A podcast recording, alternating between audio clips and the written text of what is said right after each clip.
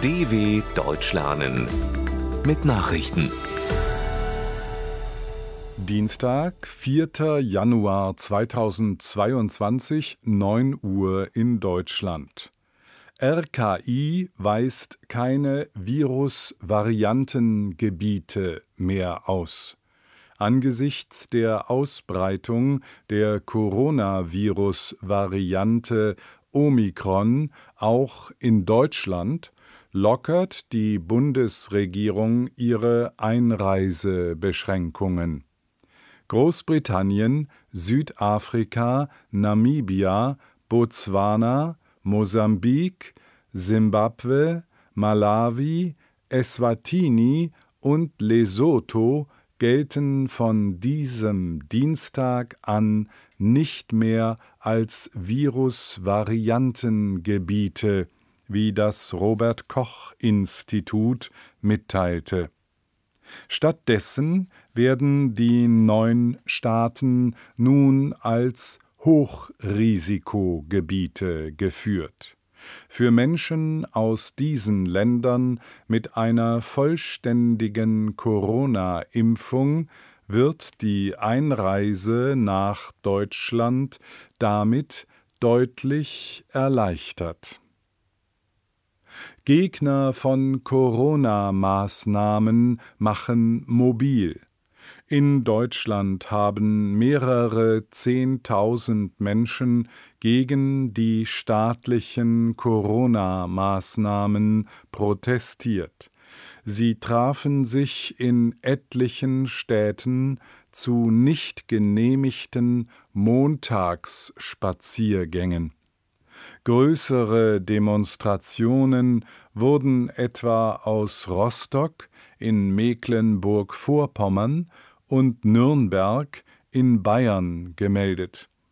Die meisten Protestaktionen verliefen friedlich. In Liechtenstein bei Zwickau in Sachsen wurden Einsatzkräfte attackiert. 14 von ihnen erlitten dabei nach Polizeiangaben Verletzungen. Mancherorts kam es zu Gegendemonstrationen. Apple-Konzern schreibt Wall Street-Geschichte. Der iPhone-Hersteller Apple hat als weltweit erstes Unternehmen einen Börsenwert von drei Billionen Dollar erreicht. Das entspricht fast der gesamten Wirtschaftsleistung Deutschlands. Apple gehört wie zahlreiche andere Technologiefirmen zu den Profiteuren der Coronavirus-Pandemie. An der New Yorker Wall Street rangiert der Konzern vor dem Software-Riesen Microsoft mit einem Wert von rund 2,5 Billionen Dollar sowie Amazon und der Google-Mutter Alphabet, die jeweils mehr als eine Billion Dollar wert sind.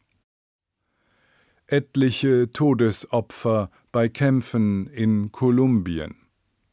Bei Gefechten in Kolumbien zwischen der marxistischen Untergrundmiliz ELN und abtrünnigen Mitgliedern der aufgelösten Rebellenorganisation FARC sind mindestens 23 Menschen getötet worden. Die Kämpfe ereigneten sich im Grenzgebiet zu Venezuela in der nordöstlichen Region Arauca. Das teilte Vize-Verteidigungsminister Jairo Garcia mit. Unter den Toten seien auch vier Venezolaner, sagte Verteidigungsminister Diego Molano. Unklar ist, ob auch Zivilisten getötet wurden. Anders als die FARC hat die ELN mit etwa 2500 Mitgliedern dem bewaffneten Kampf gegen die Regierung nicht abgeschworen. Hilfswerk beklagt mehr als 4400 tote Migranten auf Spanien-Routen. Mehr als 4400 Migranten sind nach Angaben einer angesehenen spanischen Hilfsorganisation im Vorjahr bei dem Versuch gestorben, Spanien auf dem Seeweg zu erreichen. Die Zahl habe sich im Vergleich zu 2020 verdoppelt. Damals seien 2170 Migranten ums Leben gekommen, teilte das in Afrika sehr gut vernetzte Hilfswerk Caminando Fronteras mit. So viele Todesopfer wie 2021 seien noch nie registriert worden. Allein auf dem Weg von Westafrika zu den Kanaren habe es 4016 Todesopfer gegeben. Die Zahl der spanischen Organisation ist dreieinhalb Mal so hoch wie jene der UN-Organisation für Migration. Schuldspruch gegen Theranos-Gründerin Holmes. Die einstige US-Vorzeigeunternehmerin Elizabeth Holmes ist von einer Jury im kalifornischen San Jose des Betrugs schuldig gesprochen worden. Die heute 37-Jährige habe Investoren mit vorsätzlichen Falschbehauptungen über die Technologie ihrer Bluttestfirma Theranos dazu verleitet, Gelder in das Unternehmen zu stecken, urteilten die Geschworenen. Holmes war durch die Gründung von Theranos zur Milliardärin geworden. Recherchen hatten ans Licht gebracht, dass die vermeintlich revolutionäre Technologie des Unternehmens gar nicht funktionierte. Das Strafmaß gegen Holmes wird später verkündet. Peter Wright ist neuer Darts-Weltmeister. Der Schotte Peter Wright hat zum zweiten Mal die Darts-WM gewonnen.